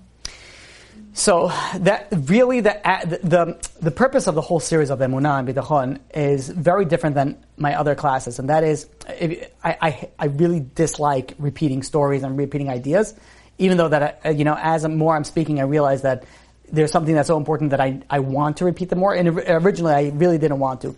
But there's something different with Emunah B'tachon that there is a, a need to constantly repeat certain ideas because it's, you have to ingrain it. It's not something that it's just intellectual. It has to be emotional. It has to be part of you. Meaning that you could emo- intellectually understand be like, you know what, Hashem is X, Y, and Z, and Hashem's going to take care of me, and blah, blah, all the, all the good stuff. But if it's not in your heart and you don't actually feel that, then where is that your Emunah B'tachon? That's the fake Emunah B'tachon. That's Emunah that's only partially in you, not fully within you. So if you want to grow in Emunah B'tachon, it's something that you have to really internalize. Really, really internalize. And after you learn something, Emunah B'tachon, and be like, okay, how am I going to internalize it and make that real in my life? It's something that you have to take and constantly review, constantly learn again and again. And that's why there are certain rabbis out there that all they speak about in almost all their classes is Emunah B'tachon. They won't call it Emunah B'tachon. They will call it parsha, they will call this, but it's always put into a emunah b'tachon. And there's many people that even I could tell you that it doesn't, they, you don't, you don't even think about it, but un, until you listen to the class and be like, wait a minute, there's a lot of emunah b'tachon in there. I'll give you, I'll give you one example. Rabbi Fischel Schachter. Unbelievable. Yeah, I strongly recommend. Fischel Schachter. Um, and when you listen to his shiurim, you realize that a lot of the underlining messages that he brings out is not always, but many, many times, it's emunah and bitachon. It's emunah, but it, it, it, it's something that you constantly need to like drive into your heart. It's not something that, so that way you keep on growing and growing in it, and slowly, slowly it will, it will materialize into your own physical life. But it's something that it has to be like, it's a constant work. Um, can I add a comment? So regarding Emunah, the best thing to do is space repetition and get it into your subconscious. So just pick a series that you like. Uh, Rabbi Zitron, Rabbi, whichever, Rabbi Asher, whatever it is, and just keep on playing it again and again and again. Even in the background, even while you're doing something, then it slowly enters your subconscious and you have it. Well, not with that working. That. Yeah, I know. I happen to agree with that. I even even for like for example, Rav David Asher's book Living Emunah. I, I put I I just got the fifth one together with the Midrash. So. Oh yeah, okay, good. That is something. The reason why I like that so much, it's a daily lesson that it gives you time to internalize the lesson. When I first started speaking, I used to have like a ton of information I used to put into the into into the classes. Like like now, let's say my notes are about ten pages per class, or four, it used to be twenty to thirty pages per class, and that's back when I was speaking also a little faster. Now, if you think I'm speaking fast now, this is a slow level, and I had a lot of comments that people came to me and said, you know, there's so much information that I I don't know what to leave with, and I was like, you know what, that's that's brilliant. I, I, didn't even like. I was all about okay, let's give the information, and then you can do whatever you want with it. But there is an aspect of like taking a shiur and then leaving with something. So sometimes, like you know, you could stuff a lot of material the shiur, but then what are you leaving with? There's just like overflow of information, and you don't know where to leave. And, and what to get out of it. So what, what I like about David Asher's uh, you know book of Living Emunah, you take it's it's a daily lesson. So you have the ability. It's a small lesson, and then you can like okay, now how am I going to internalize that? How am I going to you know bring that into my own in my own life. And the truth of the matter is, like one of the reasons why I think the daily dose, for example, that Torah Anytime does, which if you don't know what you're, if you don't have it, you don't know what you're missing. It's amazing. It's every day there's a there's a little clip that comes out from different speakers on Torah Anytime that goes and like two minutes, like just like a I don't know, inspirational, whatever it is, a burst of like Torah. And the reason, like at first, like wait, what can you get from such a short speech. It's, it's even like a clip. And you could really gain a lot from it because you could get a small lesson. And if you don't know the lesson, they did something brilliant. They told you what the lesson is at the end. They put it in words to be like, this is the lesson that you're going to come out, you know, from, from this little clip. put a link to the. And they put a link also to it, of course. So, so you have, it, it's something that you could take something small and be like, okay, now let me internalize that. The biggest problem I think that it has with growth, uh, or the biggest blockage that we have with growth is that we, we have the information and we understand it, but we don't internalize it. So there's very, uh, when I was, when I first started speaking, uh, you know, this is, you know, with my guys, talking about 11 years ago, I used to always, one of the things that we tried, we didn't do that often, is, you know, to go around the room after like, we used to speak for a long time, go around the room and be like, okay, so what did, what are you taking out from today? Like, what did you hear, like, from it? And, you know, like, some people are spacing and be like, oh, I don't know, I have no idea. what, what, what day is today? Like, where am I? Uh, but if you could just figure out what, and it's so interesting because you have different people that take out from one class completely different things. Like, I'm like, you know, and it's inspirational to be like, wait a minute, like, I didn't even think of like, yeah, it's like, how do you even get to that? Like, inspirational, the fish, the bait, that, oh, dead, I'm not going to live forever. Oh, fine. So now I'm going to have to go and Trias and Mashiach, and then you're back to, you know how the mind works, right? You start off with a business idea. Before you walk out the door, you're already a multi-billionaire to know what to do with your money. So the, the same, the, you know, the same concept is you have to go and you have to figure out, you have to take something and really internalize it. It's all about the internalization. You can listen to classes from today until tomorrow like a thousand times. If you don't internalize the idea, if you don't internalize the topic, there's very little that you've gained from that. Obviously, learning Torah is a, you gained a lot, but you know what I'm talking about. Right? Yeah. Um, you mentioned that with uh, it's you have to do the lowest level of shadut, but I've heard that with other things also. Like I've heard with shadut, you don't have to do anything at all. Yeah, I have a question on Right. So somebody once. So, who was it? The king whose daughter was in the tower. Yeah, So the, yeah. the And bird then the bird came and he dropped off the guy. Like I've heard shadut, you don't have to do anything at all. So I so I've heard if somebody once came and told me that I was on the phone. Oh, I remember where this was. I gave a class at a certain uh, or girls organization, and they said I said I gave a class on the like but they said ah, but this rabbi said that you're not supposed to do any, you don't need to do any effort whatsoever, and I was like, okay, that may be true, but I haven't seen a source for that yet. I haven't seen a, a source that's where does it say that for for shidduchim you don't have to do any any uh, any shadud whatsoever. With the daughter. Uh, story is not a source. No, no, but it was a. It's a real. Where was the source? I don't know where was the source. I don't Think know. about the it. Midrash. It's Shlomo Hamach Tzadar. That's what I thought. Yeah, I think. The the idea, King's daughter, not like uh, yesterday. right? So again, so where where is that true? If you're on that level, so if you're on that level, yes, somebody you don't have to do any effort, but to, to but if you're not on that type of level, then of course you have to do ishtadlut. We're required to do our ishtadlut. Uh, so also, why why would it be different on that? Let's say versus um, I don't know health. The biggest gedolim, they you know they go see doctors, So why is parnasa the lowest? but because it's a tax. It's a it's like a, it was a, it was a punishment. So th- they, this is, a, by the way, there's a lot of different opinions. When you're dealing with how much it is, I, I gave you, uh, you know, I didn't list both the opposing opinions. I sort of put it all together. But there is opinions that say, no, you're supposed to do the, really the, the you know, the least on it. Um, uh, the, but at the end of the day, you, you have to do that while realizing where you're holding. Because if you do too little, it can really backfire really badly to you.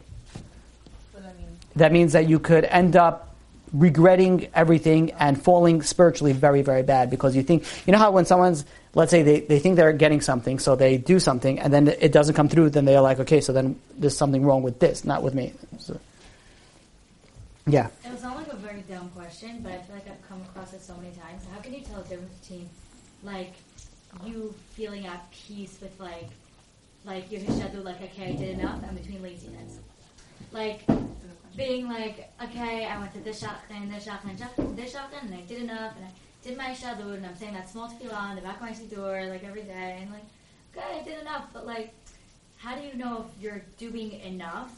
Or you're just like okay, I'm just gonna like honestly like Right. I feel like like so many people can relate to this that like you go through a phase of like you do so much and you really have them and you're waiting like anxiously and you really believe it in your heart, like you're really like this guy that wrote 100 thousand dollar check. I don't know if you really believed it, but like you really believed it, like Hashem to take care of me, everything. And then when you kind of just waiting it out, it's like okay, whatever. So, so when, if you're, if you have a level of emunah and then all of a sudden you're starting to like double think it, then you have to realize your level of emunah is not there. Because if you, Right. So how do you know if you're pretending you're or you're practicing it? That's very hard because that's where somebody has to really go and ask themselves the serious question of who am I and where am I holding. Because no one wants to have less Emunah. everyone Right, loves to have right, right, right. Like, are you practicing it or are you just like? So most of the time in those cases, it's it's not. If you really believe in it, then you're not going to have doubts. If you're already having doubts, then you're not on that level. So when what are you supposed to do? So then, are you supposed to do more shadut to work on emunah? That's really the really the question. Everyone's like so into like the result, the results. Everyone's, Yeah, like, doing the exactly. Result. So that's not really the emunah is for the in itself, not for the result. If you're doing it for the result, then you're doing it as sort of like a shortcut to get to where you want to get. So, so really, so what you're doing is you're using emunah that really is using it kind of towards laziness. But then you're doing ishtadlut. You are going to, you know, doing whatever it is, whether it's work, whether it's shidduchim, whatever it is that you're doing. So the the real reason, the real answer is, is that that, and this is what happens when people come and they ask me these types of questions. I'm not talking about you. Let someone calls me up, be like, okay, so I did X, Y, and Z. Do I need to do more?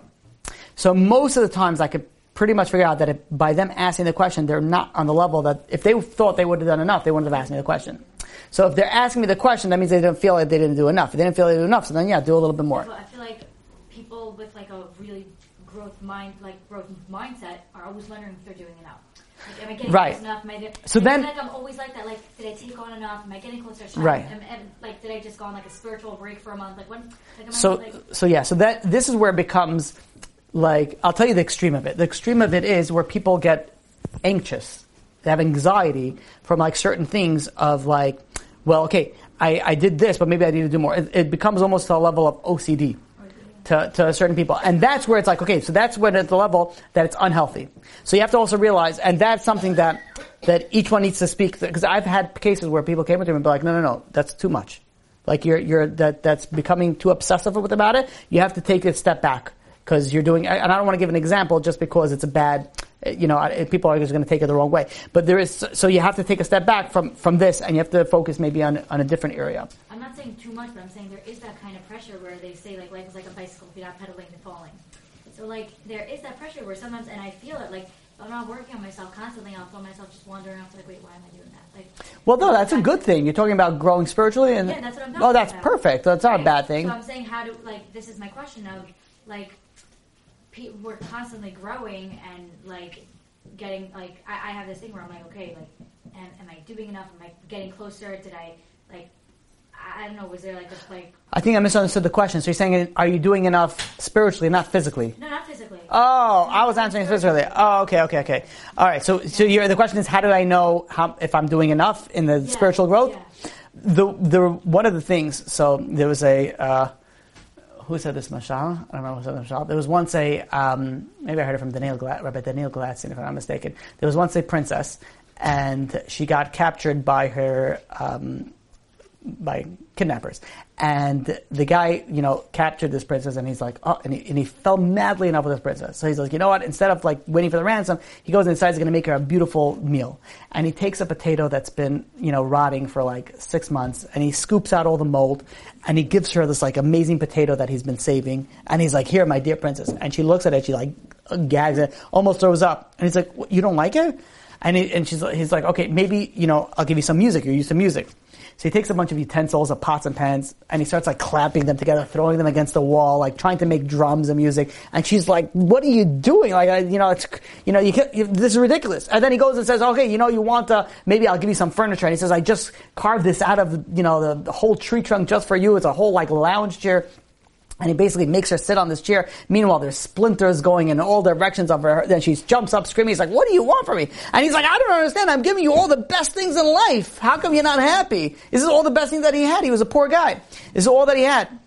The, the, the is you go, we go into this world and we trying to feed our neshama.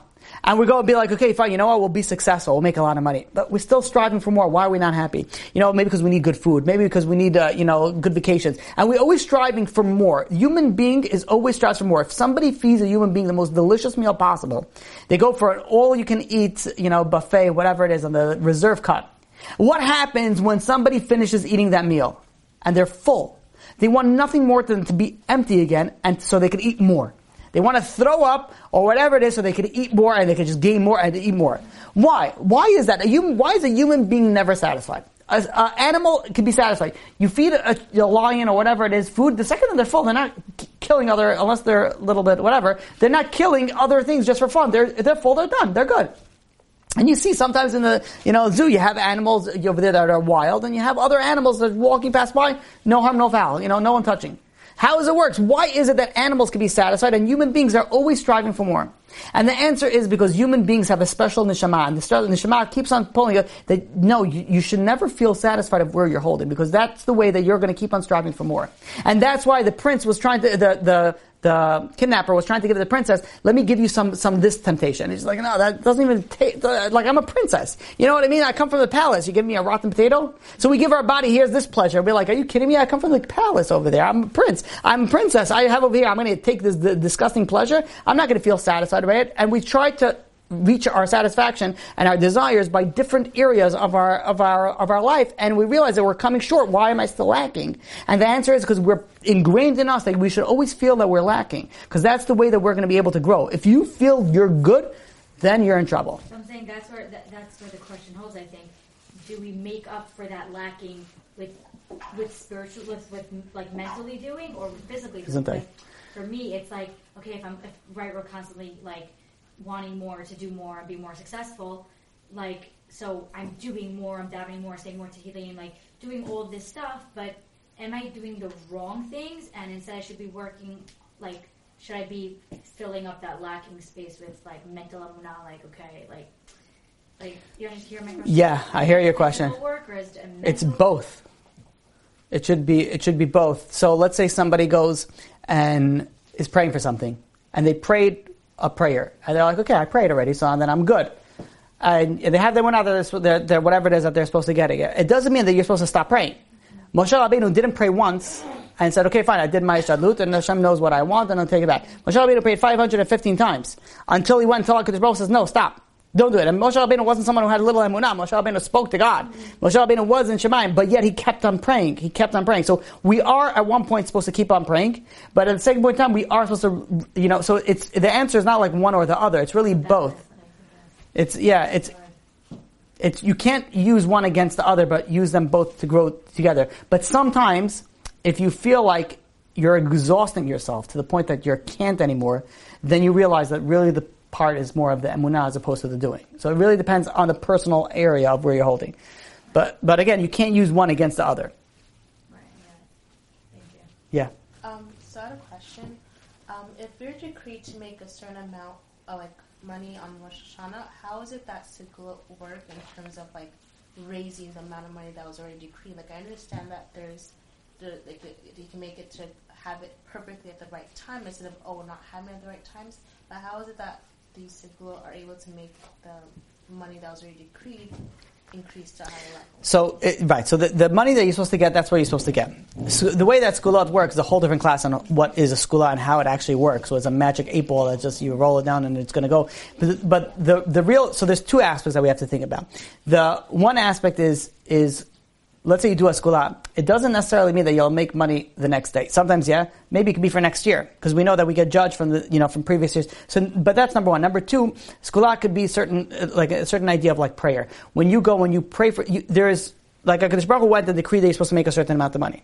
But in order to make that money, we, we spoke about the physical level of Ishtadlut. There's also a spiritual level of Ishtadlut, which we spoke about in one of the, I think in the beginning class of Emunah, that you're supposed to do prayer. You're supposed to actually pray as part of the, of the Ishtadlut that you need to do. So in order for you to get what you need to get, there is some spiritual work that needs to be done. That what equals, so segula sometimes gives you that spiritual hishtadlut of what you need to, and can it make it more? It could, the way that we could explain it is that it can make your money go further in that aspect. Um, also, because I know the um, na- what's called an acronym for Tishrei includes like it tzedakah also? Like you know how like everything's for Tishrei includes Tishrei, like the whole like Yom Tov and the Torah and stuff like that. Like, The, there's an acronym for tzedakah. That's interesting. no, I I, mean like like you know I don't remember where it's from, but like it says like apparently like everything for from Tishrei except Tishrei, and that itself has like the the Tav is for Torah, the Shin is for Shabbat, the Resh is for something like that. Okay. I want um, to ask if does tzedakah um, exclude it from your baseline parnasa? In the sense that like if you give tzedakah, does that take away from your parnasa? Oh, okay, fine. Decreed? So if no, so if you go, so it really depends also on how much you give. So that's why you're supposed to give, let's say, ten percent. What about a chomish, a uh, fifth, which is twenty percent? So can somebody give a twenty percent? Obviously, twenty percent is much better. But let's say somebody goes, so you have ten percent, and then you have twenty percent. But then you have, what about if somebody wants to go give fifty percent? So does that mean if they give fifty percent, are they not going to get that money back? You know, for and in a certain sense, possibly because we're not God and we don't know the whole calculation. But the way that it's supposed to be, you shouldn't spread yourself too thin that you're not going to be able to survive by just giving everything out. So you have to make sure that you have enough to survive. Even though there are rabbis, the, the mamash, they, they didn't go to sleep unless their money was cleared from the entire, they didn't, nothing for the next day. But the way that we're supposed to do it in our level is we're supposed to give tzedakah, and with that, what, uh, make sure that we don't give, you know, so much that we're not going to be left with anything, that we're not going to be able to survive. You have what to live, but I'm saying that if anyways your your whatever, whatever you give of your tzedakah isn't taken away from your baseline parnasa, why is it that um, So the Gemara says in the, the, cap of twenty percent anyways is not taken? right. So the Gemara says specifically Shabbos, Yom Tov, and Talmud Torah. Yeah, that's what I was trying to Yeah, say. Yeah. right. So it says specifically that you don't lose out by giving to, to tzedakah. In fact, the, the uh, Gemara does say that one of the things that you could test Hashem is by maaser. That the more you give, the more you get. Oh, but how is that going to work if everything was decreed already at Rosh Hashanah? So how could you go and give more and then you'll get more?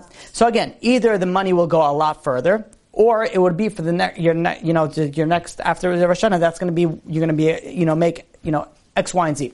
Now we, we all- like it, it's I don't want to tread into an area where it's so like I don't know the word I'm looking at. It's so confusing to think about because what happens is when we tread into certain areas, we try to be God's accountant, right? So we try to say, okay, fine. So we're supposed to make hundred thousand dollars, let's say a year. And then a God is going to say, okay, but you're going to give twenty thousand over here, and then you're going to give twenty thousand for tuition. So then, where's the extra money going to come from? So we end up starting to be like, okay, so now how is God going to do that? How does that work? So while the the concept is what the Chazal tell us is obviously the way that it, you know they they mention, but once we try to delve in on how we break it apart and we try to sp- think about like how God is going to actually do it, that's already going into God being God's accountant, and that's something that you know we have to step back and be like, okay, what we don't know how God goes. To, you know, to the point also where you could also take this into another level, and be like, okay, so God knows how I'm going to be in the future.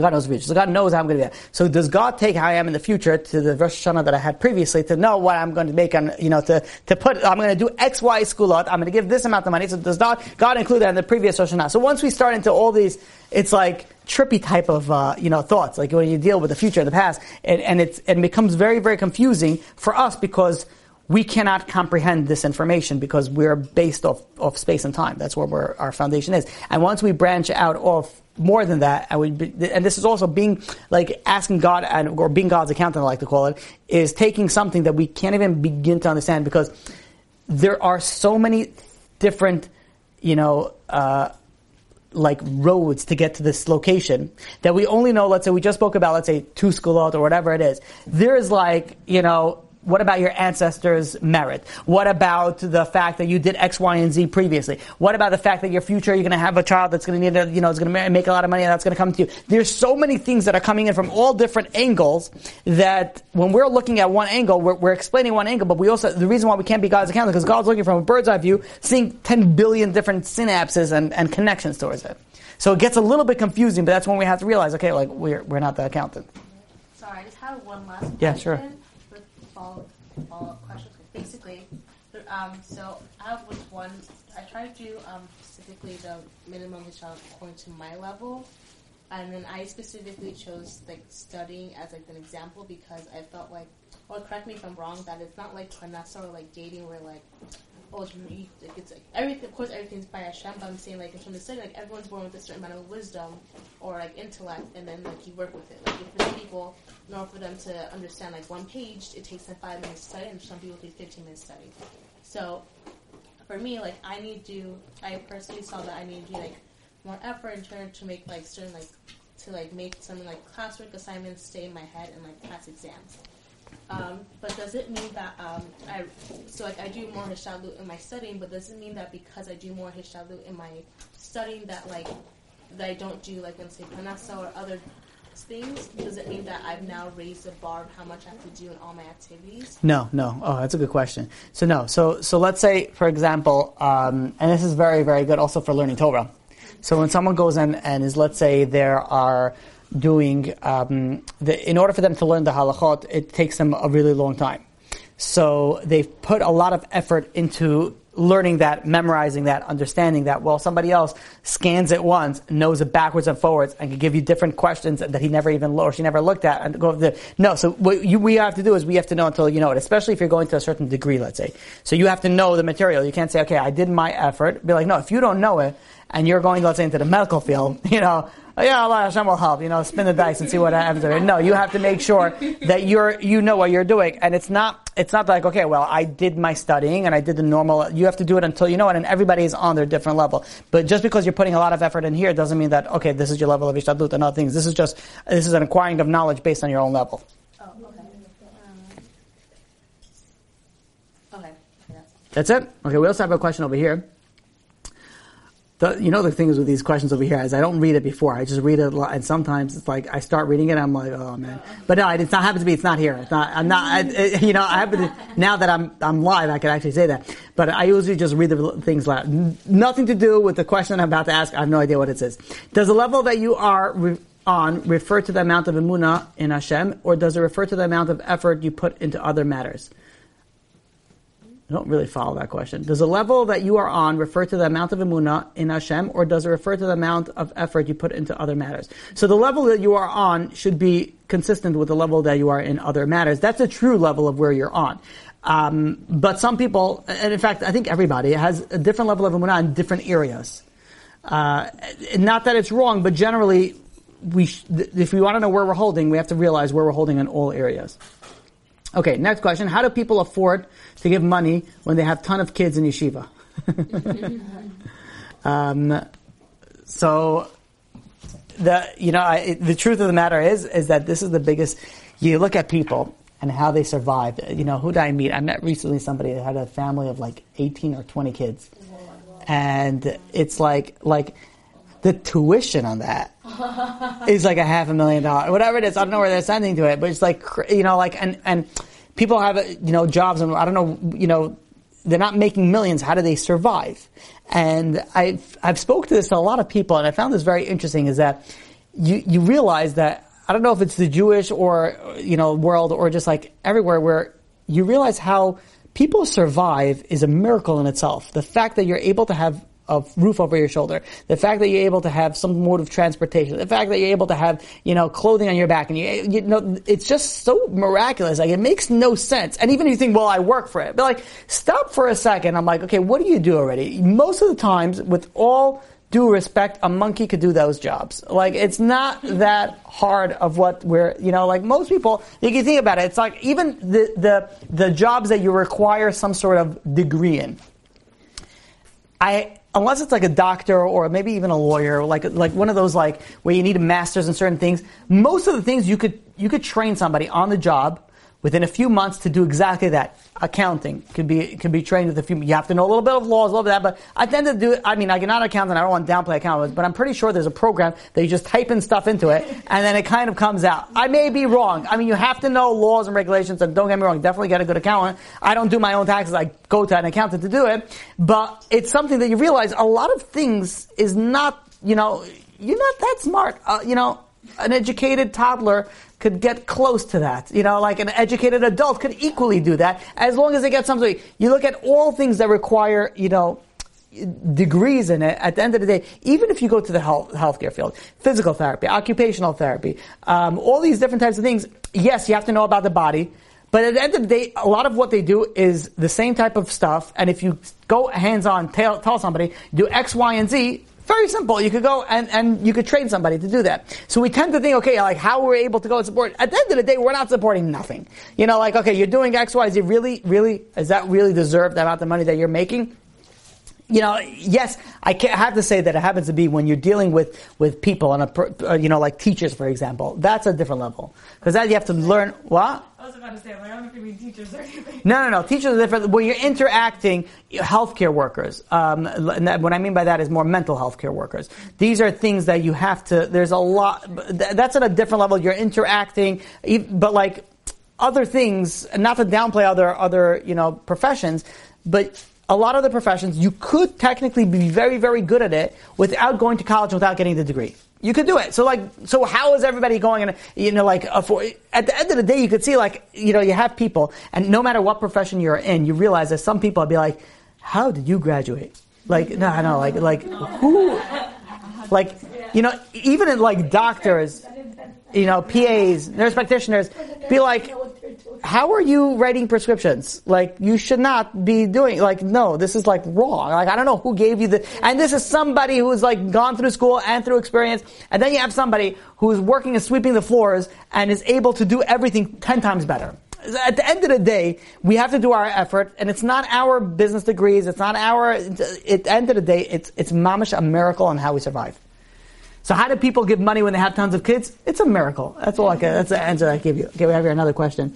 I was asking, oh, it was a previous question. I was asking in terms of ishtadlus, we should put in, when we're looking at what level we're on, a level referring to overall emunah, or our emunah in each specific scenario, or our emunah level compared to the emunah that we're having in other situations. So really, okay, so the question is like, I, am at different levels in the moon in different areas. What do I do when I want to work on something? Do I do where I am on this level? Do I do where I am at other level? Do I do where I am at, you know, let's say Parnasa, I'm at 90. Uh, health, I'm at 50, uh, meaning the level of how I have emunah to, um, to, uh, to ishtadlut ratio. On, uh, the other one, I'm like 20% to emunah. So where, where do I fall? So really you should be standard across the board. And if you feel like you're higher in one level than the other, then in many times it is possible that you have more emunah b'tachon in one area, and it could be really, really true. But you have to really look into yourself and realize where you're holding. The, the, the point is to know where you're holding in that specific level while keeping the whole picture of where you are at an overall to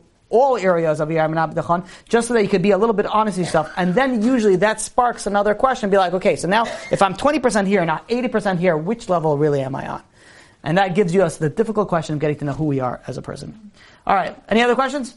Is there like an assessment on how we can like do like how?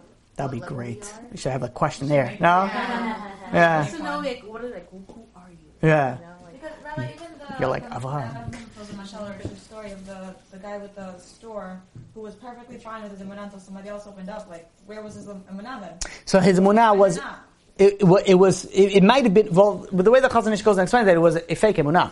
It was it was it wasn't real. It was in a sense it was in his mind, but it wasn't. In, if it would have been inside, it would have had it. So So we, yeah, it's it's difficult. That's why it's it's the reason why it's so difficult. This topic is because in order to get to an answer, you have to know yourself, and we're very scared to know ourselves. That's why we pay other people to hear us talk to go and figure out who we are and to help us, you know, know ourselves.